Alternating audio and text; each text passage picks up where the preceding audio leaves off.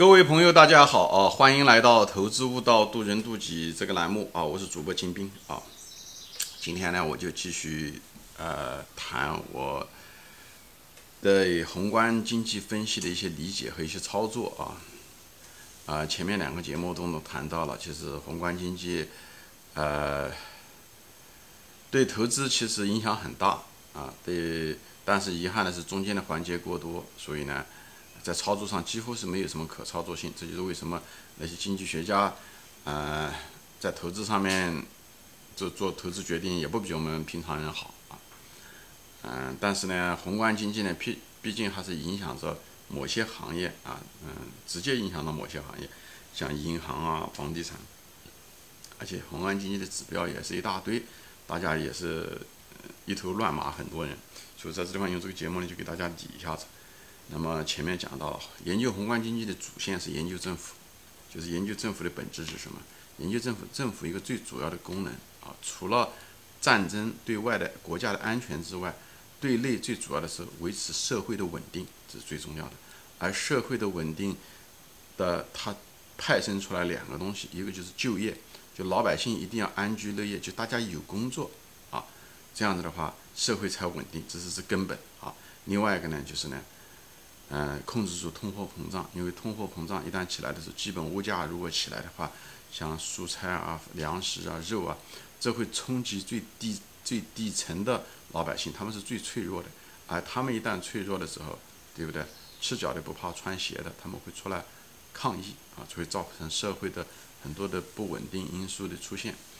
所以呢，国家的为了维稳，为了保持就业，为了防止呃，通货膨胀，所以呢，在某一个特殊的经济状态下的时候，他就会为了这两个目的，会采取某一些嗯政策。当然了，我讲的是关键词是处于一种某一种特殊的经济情况。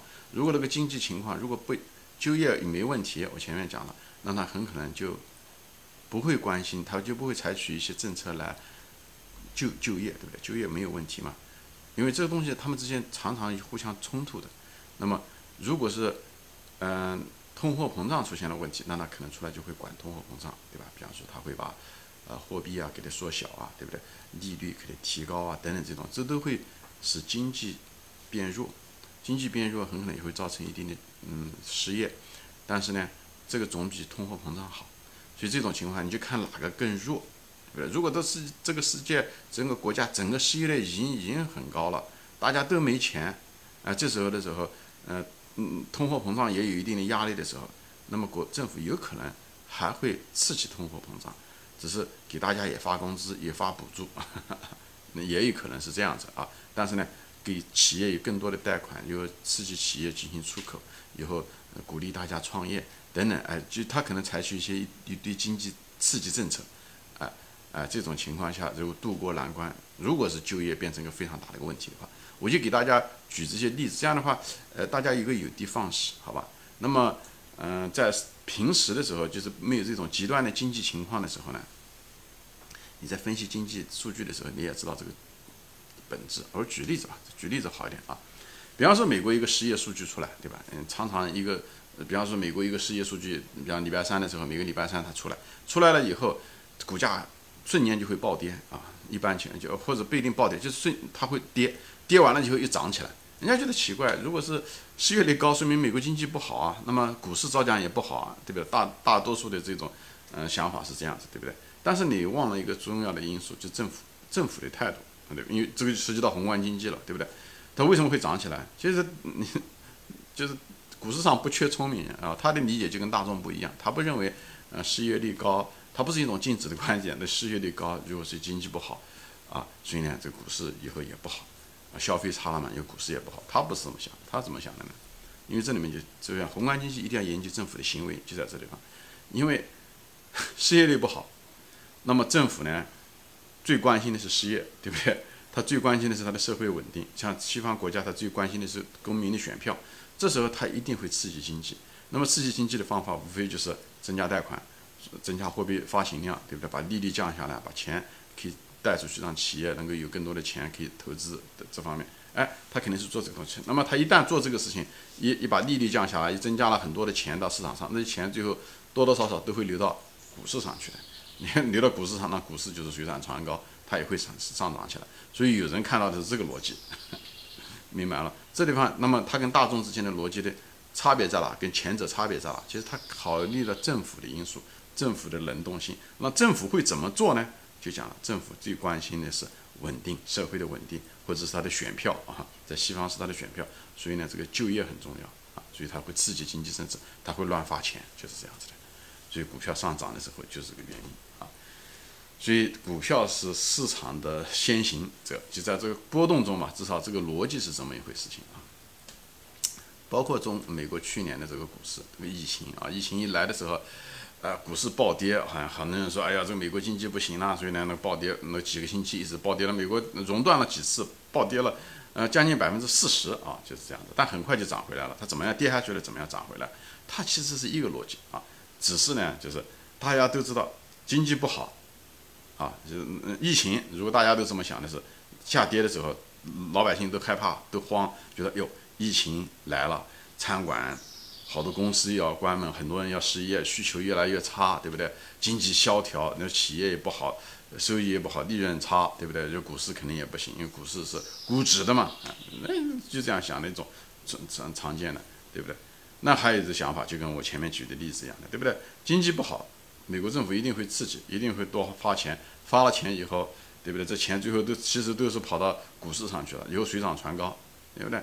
因为利率低，企业的利润也会提高，因为企业的借钱的成本也低，以后市场上的时候利率低的时候呢，债券收益率也比较低，以后呢，这钱又跑到市场上，很多人到股市上买。股票都是杠杆的，所以它借钱的成本也低，所以市场上流流到股市上的钱会多。谁股票就那么多，对不对？如果流的钱进来多的话，那自然而然价格就上去了。这就只是一个供需而已。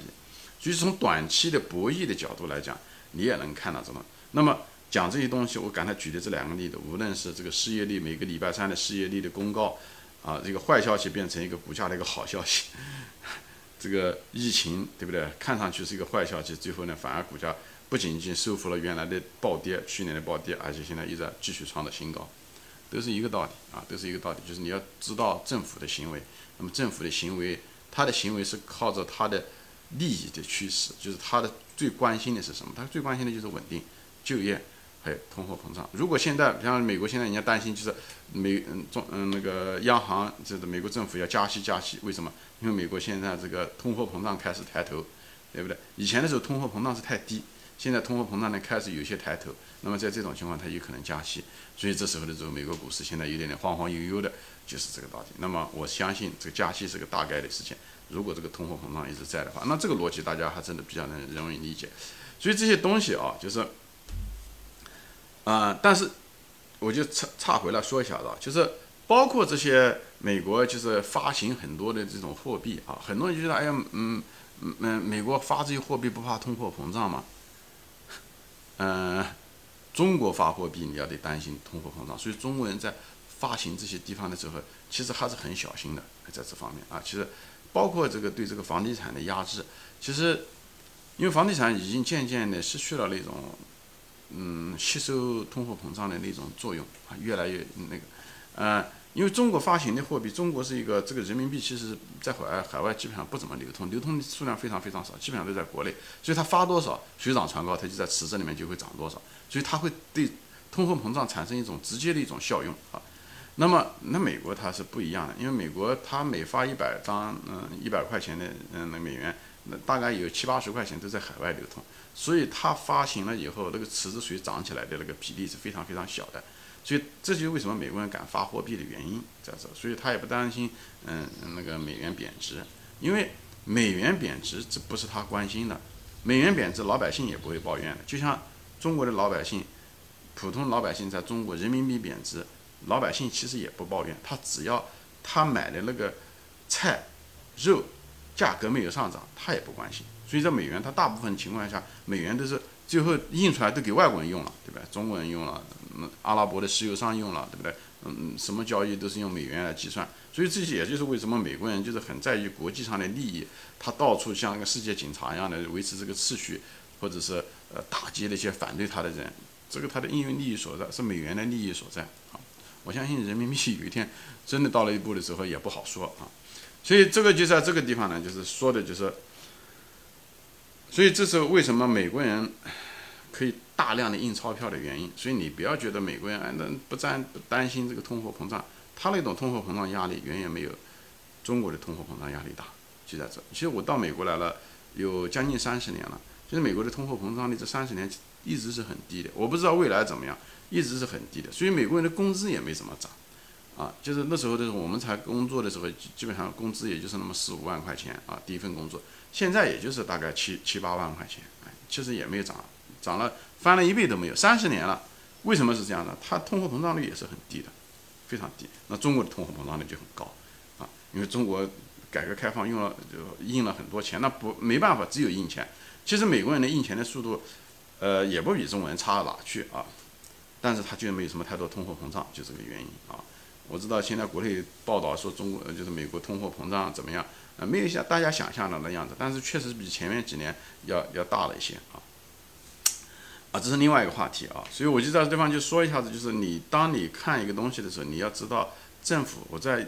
都在举这些例子来说的是，你要你要知道政府他关心的是什么？关心的就是稳定，所以他就业和通货膨胀是他是他两个最主要需要解决的问题。他所有的经济政策、所有的货币政策、所有的这个财政政策，都是围绕着这几个东西来的：刺激经济也好，不刺激经济，降温也好，提利率也好，降利率也好，对不对？发行更多的这个量化宽松也好，还是不是，都是为了这个目的：就业和通货通货膨胀。那么这就是为什么有人问我，哎，人民币到底是升值还是贬值啊？有很多人都问我啊。其实我一直不想回答这个问题，就在这个地方，因为这是个人民币升值还是贬值，这个东西是这是什么？是涉及到一个预测的问题。预测并不是人民币本身，而预测国家将来的时候处于什么样的一个模式。未来五年、十年，我们国家是处于一种发展模式呢，还是处于一种生存模式？生存模式是纯粹是为了维持稳定，发展模式是。稳定的基础上继续发展，这两个，因为未来我不知道，我不知道三年以后中国是处于一种生存模式还是处于一个发展模式，我不知道，所以我无法知道人民币会往哪里走。因为比方是说，我们如果是存处在一个生存模式，那生存模式是什么？就是我们要就业，我们就业可能都有问题，对不对？就讲的是生存模式，那就业很可能都有问题。那这种情况下的时候，那很可能是真是要真是要人民币要贬值。因为人民币贬值增增加出口，对不对？引进外资，让外资投资进来，因为人民币便宜啊，当地劳工便宜啊，对不对？让外地来投资，那么增加我们的出口，增加我们的就业。如果说我们处于生存模式的话，那当然了，如果是国内如果是通货膨胀的很厉害的时候，对不对？那么我们可能人民币没办法继续贬值，很可能人民币还多多少少还得要升值一点啊，那把外面的东西能够进口进来，大米啊、小麦进口进来多一点啊，这样子的话可以压制。所以我不知道。三年以后，中国的经这个经济状况是什么样子？所以我无法预测人民币会怎么样子。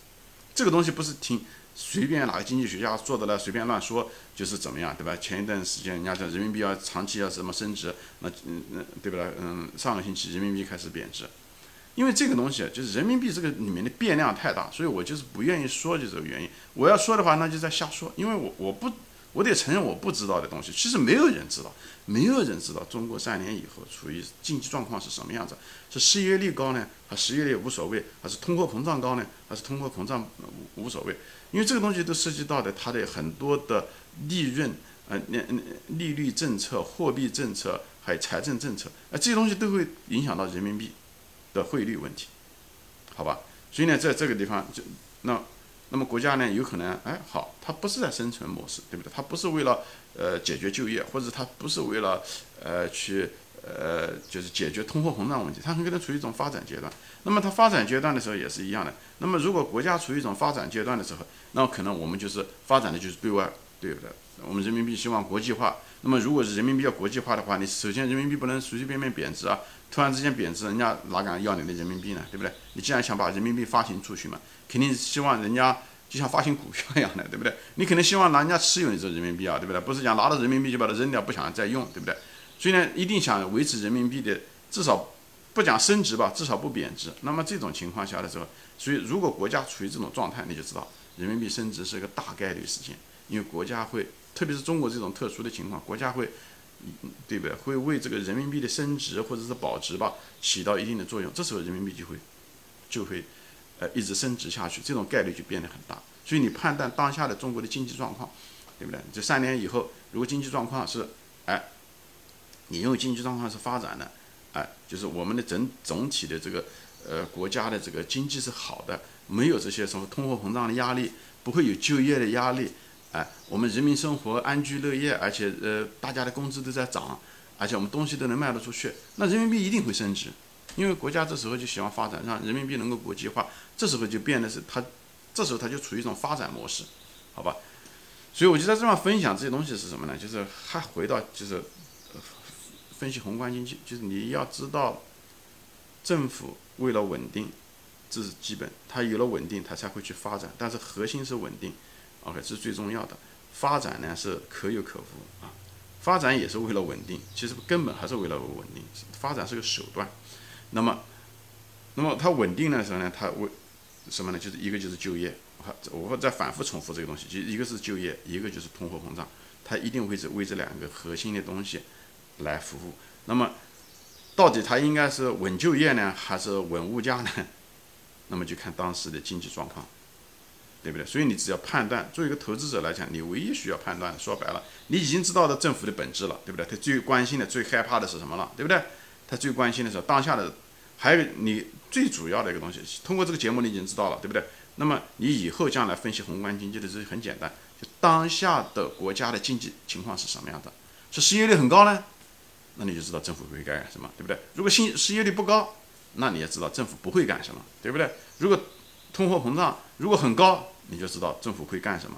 如果通货膨胀不是那么高，你就知道政府不会干什么，对不对？你如果不知道直接选出选项，你至少可以排除。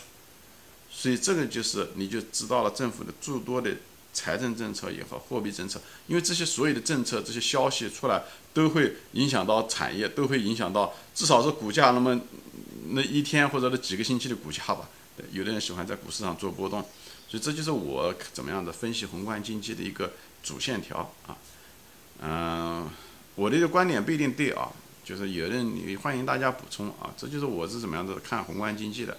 其实我在呃我在投资中其实用的宏观经济用的非常非常少啊，很不是至少没有那么频繁吧啊，也许半年啊，嗯谈一谈。有的人问到我的时候，我会谈一谈这东西。那么我今天就分享一下子我怎么样子分析宏观经济的这个逻辑啊和背后的这些逻辑链嘛啊。行，今天我就分享到这里啊，谢谢大家收看，我们下次再见，欢迎转发。